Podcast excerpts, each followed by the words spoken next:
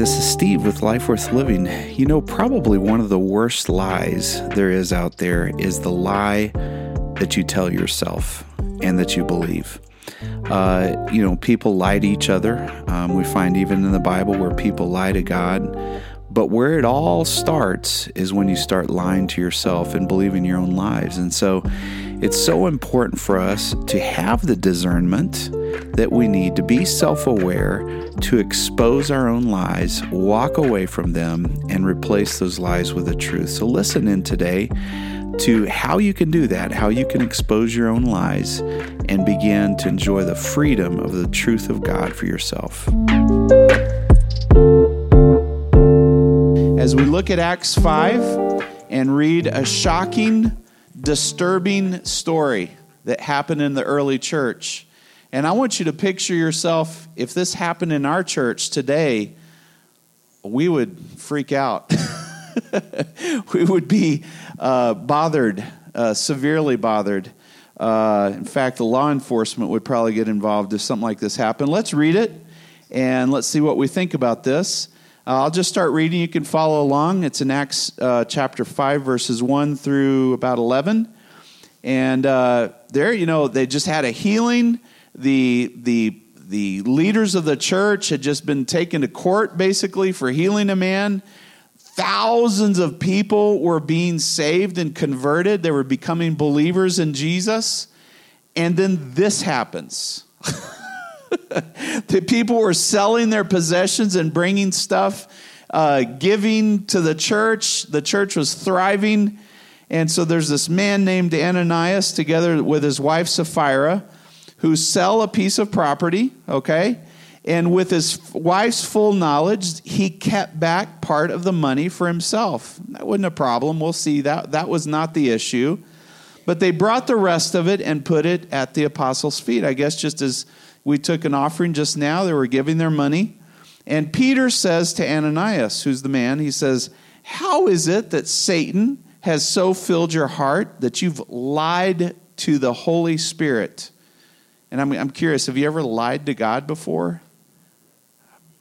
Maybe unknowingly, but anyways, these people lied to the Holy Spirit and have kept for yourself some of the money that you received from the land. Didn't it all belong to you before you sold it? And after you sold it, wasn't there wasn't the money at your disposal? What made you think of doing such a thing? You have not lied just to human beings, but you've lied to God. And Peter here has what we'd call supernatural discernment. He discerned that they were lying. They were coming saying that they were bringing all the money to probably to make themselves look good because others were doing this. They were selling their property and bringing all the money of the proceeds from the sale to the church, to the gathering of believers. And these people said, Well, look, I guess, and I'm reading a lot into this, you know, let's sell our property, let's take some of the money for ourselves and act like we're bringing all of the money into the church, and it will look good. That's, that's my guess of what was going on here. All right, but Anna, when Ananias heard this, he fell down and died. Can you imagine? Somebody brings their offering here to the front, and I communicate with them, and they fall over dead. I mean, that would be very disturbing. That would be a huge problem. We'd have to call the paramedics in. The police would get involved. They'd be asking us a lot of. Can you imagine the complications of something like this happening in church? Well, he, he falls down dead. And great fear seizes all of those who heard what had happened. And then some young men come up from, like, you know, Jacob and Kyle and several would come up and take the body out. All right? And they carried him out and buried him. About three hours later, this didn't stop, okay? Three hours later, his wife comes in, not knowing what had happened. And Peter asks her, Tell me, is this the price you and Ananias got for the land? Yes, she says, that is the price. Peter said to her, How could you conspire to test the Spirit of God? In other words, how could you see how far you could get away with things in God's sight? Listen, the feet of the men who buried your husband are at the door, and they will carry you out as well. At that moment, she falls down at his feet and dies as well. Then the young men came in, finding her dead, carried her out, and buried her beside her husband. And great fear seized the whole church and all who heard of these events. Now, we're just reading through Acts. You're going to hear stories like this crazy, shocking, amazing stories like this. And, you know, I'm not going to spend a lot of time on this, but it, it, it requires our attention God is a holy God. God is a holy God. And lying to God apparently is highly offensive to him. We shouldn't, if there's something to get from this, is God hates lying. He doesn't want us to be, I didn't say God hates liars. He hates the lying that the liars do, that they say. He's, God is holy, and God has a level of tolerance. He's merciful, He's graceful, He loves us. But I tell you what, at some point, God's patience with people runs out. And, and that's a dangerous thing to say because then you can live in condemnation and say, oh, Steve, well, I'm probably at the end of God's patience. And I'm telling you, here to tell you, here to tell you today, no, you're not. You wouldn't be sitting here today if you're at the end of the line with God you just wouldn't even be here. You know, that I think the, the, the thing that gets God is pride. It's saying, I'm okay. There's nothing wrong. I haven't done anything wrong. Get out of my way, God. Get out of my life, God. Those are the people that should really be concerned. But we're here today. We're, we're making an effort. We have a desire for God. And so I want us to look at this topic of lying. Maybe not so much from the perspective of God's holiness in this, in this story, but just the topic of lying. I want you to know that in Hebrews 4:13 that God sees everything. Lying is a worthless thing to do because God knows everything and he sees everything. In Hebrews 4:13 it says nothing in all of creation is hidden from God's sight. God sees it all everything is uncovered and laid bare before the eyes of him to whom we must give an account. Someday, we're going to have to give an account to God of the things that were not covered by Jesus. Someday, we're going to have to go before God. We're going to appear before Him. Everybody, young, small, old, talented, untalented. And by the way, everybody's talented in some form or fashion. And we're going to have to stand before the, the throne of God and say, you know what, there's certain things that I didn't ask Jesus to cover with his mercy, with his love, with his grace. And we're going to have to have to give an account of those things. But let's go back to Ananias and Sapphira just really quick. You know, what on earth led these people to do this crazy thing of trying to make themselves look good and just give part of the money? It was all at their disposal. It's not wrong. It wouldn't have been wrong for them to give a fraction of what they earned on this sale. But just as movies, have you ever watched a movie where you see this little clip and then it says 10 years before or even 30 days before, and then the whole movie is about the backstory of what you just watched? Well, you know, I don't know, and you don't know. We don't know what their backstory is, but I can tell you one thing that I've learned from experience people who lie to other people started off lying to themselves. They started off lying to themselves. And they started believing their own lies, and they got to the place where they, they swallowed their own deceit, and now they're out there trying to deceive others because they think it works. And eventually you get to the place where you're trying to deceive God. It's a cover up. But as we've seen in Hebrews, God sees everything. So, why on earth do we lie? And I'm going to give you six reasons that I've lied before. and six reasons why I think other people lie. This isn't necessarily a comprehensive list. These are just the things that I can think of. And at the end of our message here, I'm going to go through these six things with just a little bit different twist. So, really, really think about these as we throw them up here. Number one, we lie because we're trying to cover up a wrongdoing. We did something wrong and we're just trying to damage control, just cover it up move forward so we don't have to deal with it. So that's one reason why we lie. Another reason why we lie is we're definitely trying to avoid punishment. You know, you you cheat and the teacher asks you, "Did you cheat?" And you lie because you're scared that you're going to get in trouble and things just get worse and worse. But you lie because you're trying to avoid punishment. Another one is you lie because you're trying to avoid embarrassment or shame. And I, all six of these, I've lied for all, probably all six of these reasons.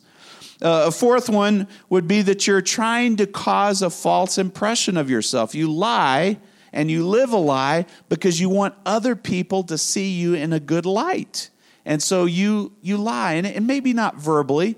Some people lie by charging up their credit card to buy nice clothes, nice a nice house, a, a, a nice car, because they're trying to portray a lie. It's not really who they are, but they're trying to portray a lie. Fifth is you're trying to hurt somebody. The proverbial, you're trying to throw somebody under the bus, so you lie about them to get them in trouble. Now, we've been the recipients, I bet all of us in some form or fashion have been lied before because somebody was just trying to hurt us. All right, so that could be another reason you lie. And then the, the sixth one is maybe the worst one it's just a habit. You're a, a compulsive, not you, but somebody might be a compulsive liar and it's a stronghold in their life. And they're more prone to lie than tell the truth. And I bet you've met somebody like this before it's, it's terrible because they're living a lie. They're just constantly lying. It's just a habit that they've formed. So, where on earth do lies come from? You know, is it kind of a neutral source? Is it just kind of human nature? Or is there an evil, terrible, horrible place that lies come from? And I'm here to tell you that there's certainly an evil source of lies. And we find this in John 8 44. Jesus is talking to a religious group and he says, You belong to your father. And I won't get to the backstory of this one, but you belong to your father, the devil. You want to carry out your father's desires. He was a murderer from the beginning, not holding to the truth. The devil, Satan, was not holding to the truth, for there is no truth in him at all. There's no truth in the devil, not even an ounce, not even a speck. When he lies, he speaks his own native language, for he is a liar and the father of all lies. So, when you're tempted to lie, either verbally or through holding back part of the truth or through trying to project an image of yourself, which we all tend to do. I know I, I, to this day, I tend to do that, is try to project an image of myself. That's lying. And the source of lies comes from hell itself. It's evil. It's terrible. It's counterproductive. And every lie you and I tell is going to come back and bite us. It's going to get us in trouble. So we know that lies come from Satan himself. And let me tell you what, if you don't believe in Satan, I feel bad for you. You should believe in the devil. you should believe that the devil exists, demons exist, and they're out to ruin your life. And one of the ways they try to ruin your life is to get you and tempt you to lie about things. This is in contrast to the Holy Spirit. The Bible refers to the Holy Spirit as the Spirit of truth. The Spirit of truth. There's one source of lies and there's one source of truth, and the truth comes from God. In John 16, 13, we find this. It says, But when He, that's the Spirit, the Holy Spirit, the Spirit of truth comes, He's going to guide you into all truth. He's going to show you, hey, this is a lie and this is the truth. And the truth is going to set you free. I tell you what, you want more than anything else in this world. If there's one thing you want, it's the truth. It's the truth because the truth sets you free. It strengthens you. It gives you light. It gives you hope, as we will see here in just a minute. So, what? Look at this. This is amazing. I was thinking about this this week. What does a society look like, a modern day society look like, that has succumbed to lies, has given in to a whole culture of lying, lying, lying, lying, not telling the truth. All right, what does a society look like that that just has this pervasive culture of distrust because of lies?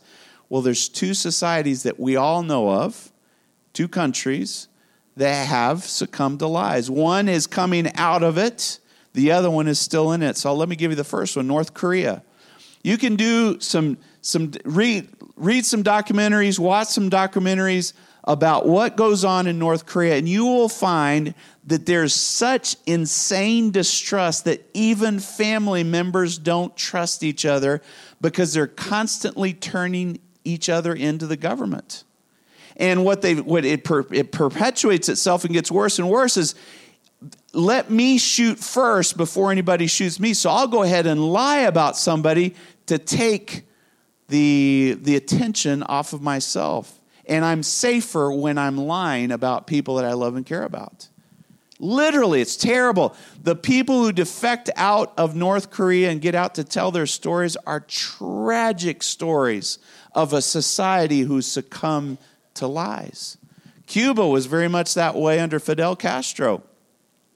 It was encouraged that nobody trust each other and that everybody be watching each other and people would lie about each other all the time for the same reason as I've described of North Korea.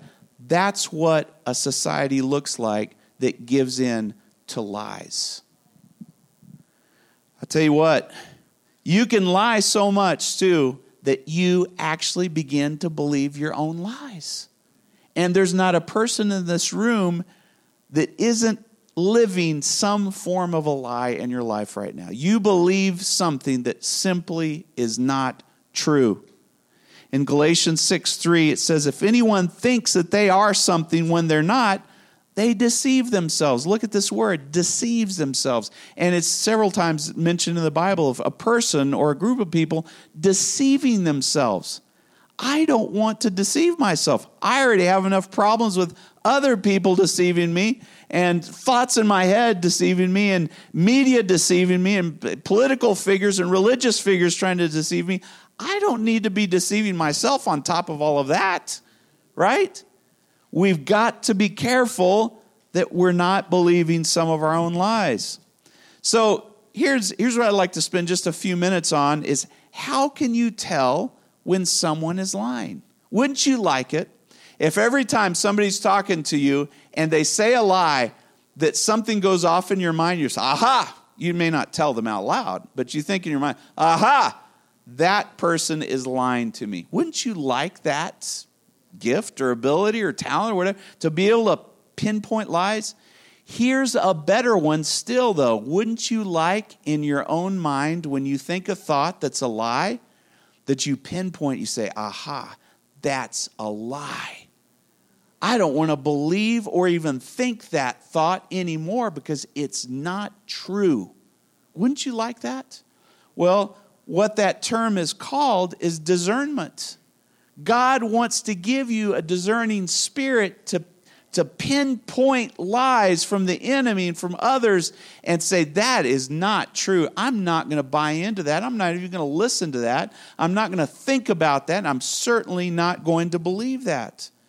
Look in 1 Corinthians 11 31, it says, But if we were more discerning regarding ourselves, I think this, inter- this scripture is so interesting. To discern yourself, to be what we call self aware, and, and, and looking inside of ourselves and realize what's going on in our, inside of ourselves. But if we were more discerning with regard to ourselves, we would not come under such judgment. Such judgment. All right, so first, before we start worrying about other people's lies, we have to start figuring out our own lies with the, with the help of God. So we need to develop the self awareness, the self discernment to know when we're lying to ourselves. I'll tell you what, if you look in the mirror and you don't like what you see, you're already believing a lie because you're evaluating yourself based on physical appearance when the Bible tells us that God looks at our hearts. So that's an example of a lie. Another lie would be someone who's sick and says, I am never going to get better. They've believed a lie. Someone who is struggling financially and says, I am never going to get out of credit card debt or I'm never going to get out of poverty. They've believed a lie.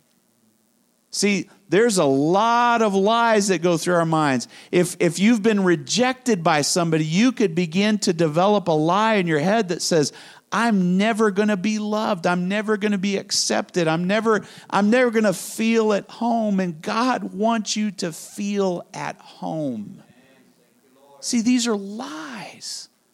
Somebody who's who's gotten to a certain level in their job and, and they can't seem to push back past that glass ceiling. They say, I'm never going to progress forward. Yes, you are. That you're believing a lie. See, you see the lies that go through our heads? There's lots of them, and, and they pound us. We have up to, I've heard up to 10,000 thoughts a day. And let me tell you what, if 20% of those thoughts are lies, we're in big trouble we're in big trouble because these lies can be self fulfilling prophecies that we end up living out and they do become our reality. But with God's help, that's not going to be you or me. We're going to get past this. Amen? So, we need to be discerning. We need to be aware. We need to, you know, have that, that spiritual ability to say, that's a lie. I'm not going to be thinking that anymore. So where do you get this discernment from? Well, in 1 Corinthians 2:14, we find that the person without the Spirit does not accept the Holy Spirit, okay? Does not accept the things that comes from the Spirit of God, but considers them foolishness.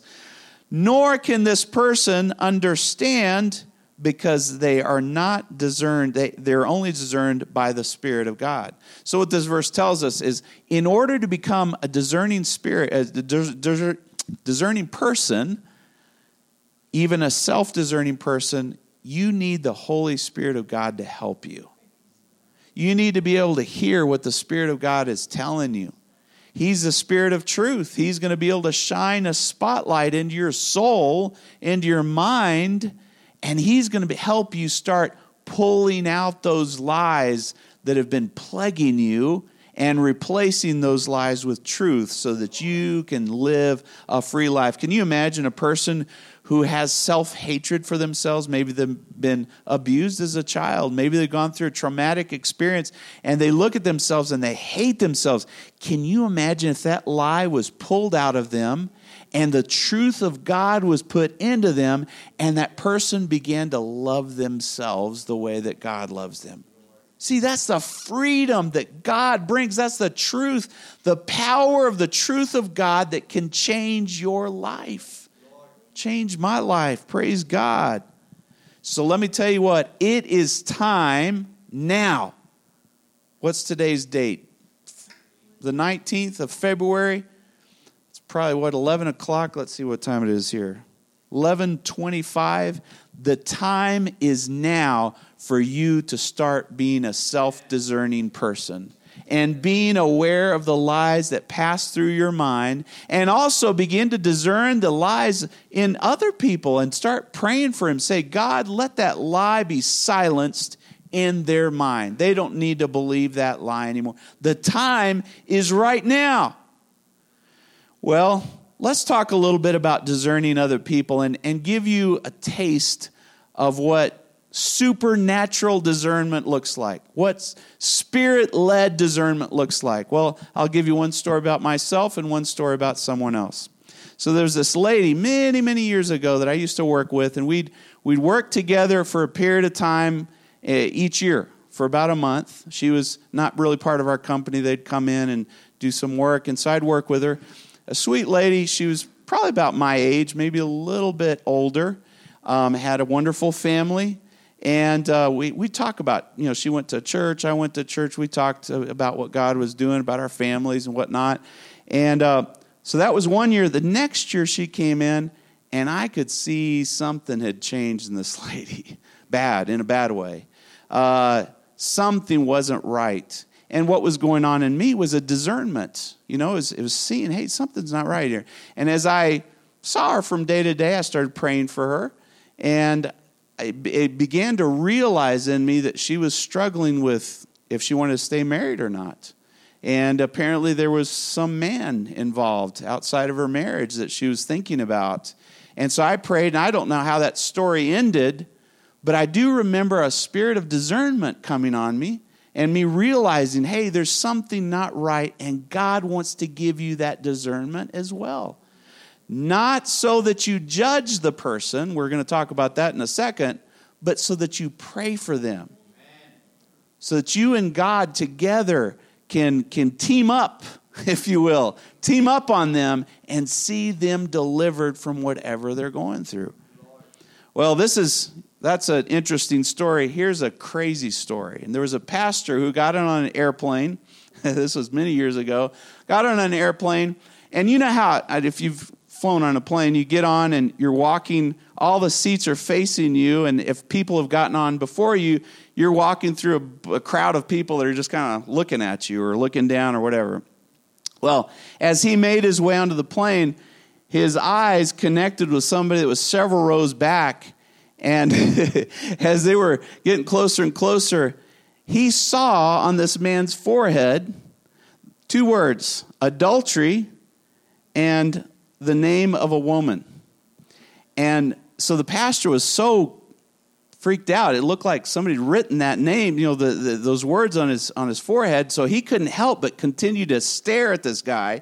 And this guy became more and more annoyed that this guy was looking at him. And, and finally, he, the Spirit of God kind of prompted him to, to ask the man about the lady's name. So as he got up to him, the man asked him, Why are you looking at me? And, he, and the pastor asked, He says, Does such and such a name mean anything to you? And this man just crumbled in front of him. Crumbled because he was hiding an affair that he was having with this woman. He was a married man, hiding this affair. Long story short, this man gave his heart to the Lord because of the spirit of discernment, supernatural spirit of discernment that, uh, that was present right there. God can use you in these ways. He can use you in these ways. But where does it start? It starts here first. Let's get rid of these lies in my mind first, and then God can begin to use us however He wants to use us. We're going to be talking about the gifts of the Spirit, by the way. God has giftings for you special, wonderful giftings. We're not going to talk about those right now. So let's let's just take a, a, a, little break here, just real quick, and ask this question: Is there a difference between discernment and judging? Now, I'll never forget something my dad told me. I never forget many things my my mom and dad told me, but I, I was a teenager and I can't remember what the conversation was, but there was a high school friend that I shouldn't have been hanging out with. And my dad was kind of, you know, encouraging me in that area. And, and I said, Look, I'm not here to judge. I'm not judging that person. And my dad looked at me and he says, I'm not asking you to judge that person. I'm just asking you, and I don't know if you use the term discern, but I'm asking you to discern their life. Does, does it look like they're a good friend for you or not? And we use that all the time. In fact, you, I'm sure this happened probably to every single one of us. I don't judge people. I, I'm, not, I'm not here to judge people. Well, true, you're not here to judge people, but that doesn't make you an idiot that stands back and assumes that everybody's a good person because they're not. And so there is a difference between discerning and judging. And God wants you to be a discerning person. He wants you to be a discerning person without taking on a judgmental kind of attitude towards people. Let's look at this in Matthew 7, verses 1 through 2. And this is what people go back to. I did this myself. You know, Jesus says, Judge not, lest you be judged. Don't judge because you will be judged. In fact, he goes on and says, For with the judgment you judge with, you will be judged yourself, and with a measure you use, it'll be measured back to you. Now, if you look up this word, judge, in the Greek, which is what the original uh, Bible was written in, it means condemnation. Don't condemn people because you will be condemned yourself. And I've found that to be the case. When I get this attitude of just picking people apart and the, seeing their weaknesses, I feel more and more condemned myself. It, it, is just a spiritual law that just happens. And so Jesus was saying, don't be a condemning person. God is the only one who can decide if somebody's guilty or if they're innocent. That's not up to me and that's not up to you. All right? So this is that's what judge judging means. On the flip side in Philippians 1:10 we read that we're encouraged to discern. All right? It says, so that you may be able to discern what is best and may be pure and blameless on the day of Jesus Christ. And so God expects us to be discerning without condemning whenever we identify something that, that doesn't quite add up. So people who are uh, identify, I was in Goodwill uh, several several months ago, and the cashier there was several people in front of me. The cashier took $50 from a man. I watched her. I just happened to be watching. She felt the $50 bill and she handed it back to the man and she said, This isn't real. I was standing there, I was like, wow, that was pretty cool. Wish I could do that. And so, people who learn how to identify count, counterfeit bills, they don't sit there all day long and feel fake bills they take real bills and feel them over and over and over again. And the, the more acquainted they are with the real bill, the easier it is for them to identify the counterfeit bill. And so God wants us to be discerning. The more we're in tune with the truth of God, the easier it is to identify lies. So get into the Bible, man. Come to church. Talk to Jesus. Listen to the Spirit of God. And as you do that, you will learn to identify the lies that are plaguing you and the lies that are plaguing other people as well. In fact, to discern means to distinguish by testing and approve by testing. To distinguish and say, I'm going to test what this person is telling me to see if it's true. I'm going to test if what I'm thinking lines up with the Bible. Test it to distinguish. You distinguish between looks, look-alike. So judging is about deciding what's who's innocent and who's guilty. That's none of your beeswax. If somebody's guilty or innocent, that's only God's trouble. So let's not even go down that path. But discerning is determining what's right and what's wrong, what's true and what's false.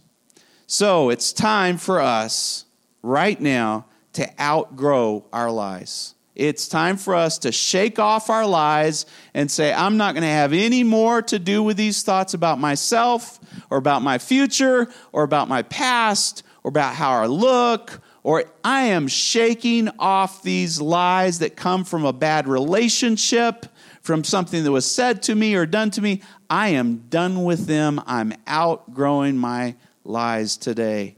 Praise God. It says in Hebrews 5, verses 13 through 14, says, Anyone who lives on milk, being still an infant, is not acquainted with the teachings about righteousness, but solid food is for the mature, who by constant use, constant use, have trained themselves to distinguish good from evil, which would also include lies from truth. Let's finish up here with just some final thoughts. And this is did you know that God wants to be able to trust you? He wants to trust you. We're always talking about trusting God. But did you know that God wants to trust you? And I want you to make a self assessment right now. Are you trustworthy? Can God trust you? If He tells you to do something, can He trust that you will do something? All right. Here's a second thought is um, and maybe I got these backwards, I'm sorry. God wants you to be able to trust yourself. And I don't know, sometimes I don't trust myself, especially when it comes to eating. It's frustrating. You know, I can't even trust myself to tell myself no to a blasted cookie or a cake, right? I, I, can't trust myself. God wants you to be able to trust yourself that when you tell yourself no, it means no right? Or when you tell yourself, I am going to do this this week, that you do what you say. Keep your word to yourself, right? I'm going to do this this week, then do it this week. God wants you to be able to trust yourself. But the point is this is once you stop believing all these lies, you are ready to be trusted by God. And that's when your life starts taking off. You start doing mighty things for Jesus. Your joy goes through the ceiling, your peace is there. You become a different person, the person of your dreams. So, how can we get rid of these lies uh, that, that go through our minds? Well, we have to do the reverse of how they got there to begin with in, Re- in Romans 125 that says they exchanged the truth about God for a lie. Well, how can you get rid of a lie? Then exchange the lie for a truth. Say, all right, my lie is about my self esteem. All right, I don't like myself very much, maybe. Well, get some verses in the Bible about what God thinks about you and how much God loves you. All right, and exchange your lie for a truth. If you think your future is bleak and you're not going anywhere in life, then start finding a truth about the wonderful future God has planned for you. He's got hope for you, He's got plans for you. And exchange the lie for a truth. And that becomes a wonderful exercise that is almost never ending.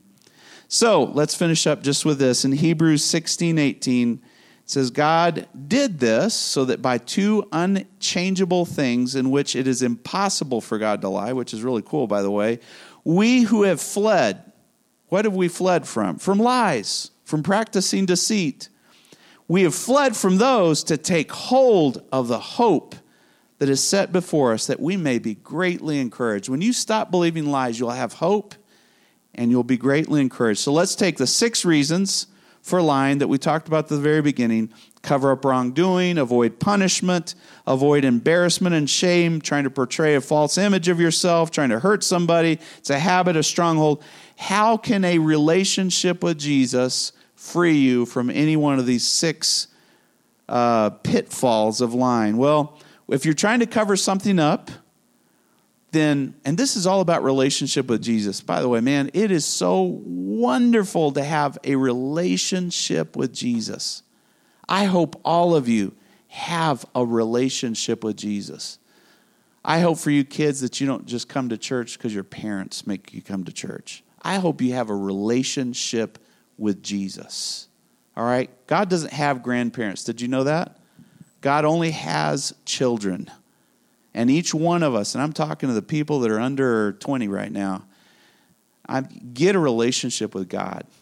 You need a relationship with God yourself. All right? So here's what a relationship with Jesus looks like. If you're trying to cover up wrongdoing, then just come to Him, open up, and say, I admit I did wrong, Jesus. That's a wonderful relationship. I did wrong, Jesus, and talk to God about your wrongdoing. Just be open and honest. If you're trying to avoid punishment, go to Jesus and acknowledge Jesus, you were already punished for the wrongdoing. I don't have to lie about it because you already received punishment for my wrongdoing. That's relationship. If you're try, trying to avoid embarrassment or shame, well, you go to Romans 8 1, one of the best verses in the whole Bible, man. It says, There's no condemnation for me because I'm in Christ Jesus. I'm inside of Christ. If you're trying to portray this false impression of yourself, then you say, you know what? I'm just, I'm not going to try to prove anything to anybody. I'm going to take this weight off myself and I'm going to enjoy God's love for me. He accepts me just like I am. And then we start the change process, obviously. If, if you're trying to hurt somebody, then forgive just as Jesus forgave. That's very relationship oriented. And lastly, if you have the habit of lying, then start listening to God's truth and learn from God. Learn from God. Don't just listen to God, learn from Him. And I think every week, every one of us should have something that we've learned from God. Every week, every week. If you can't remember the last time you learned something from God, man, start this week. Learn something new. Listen to Him. Let's pray.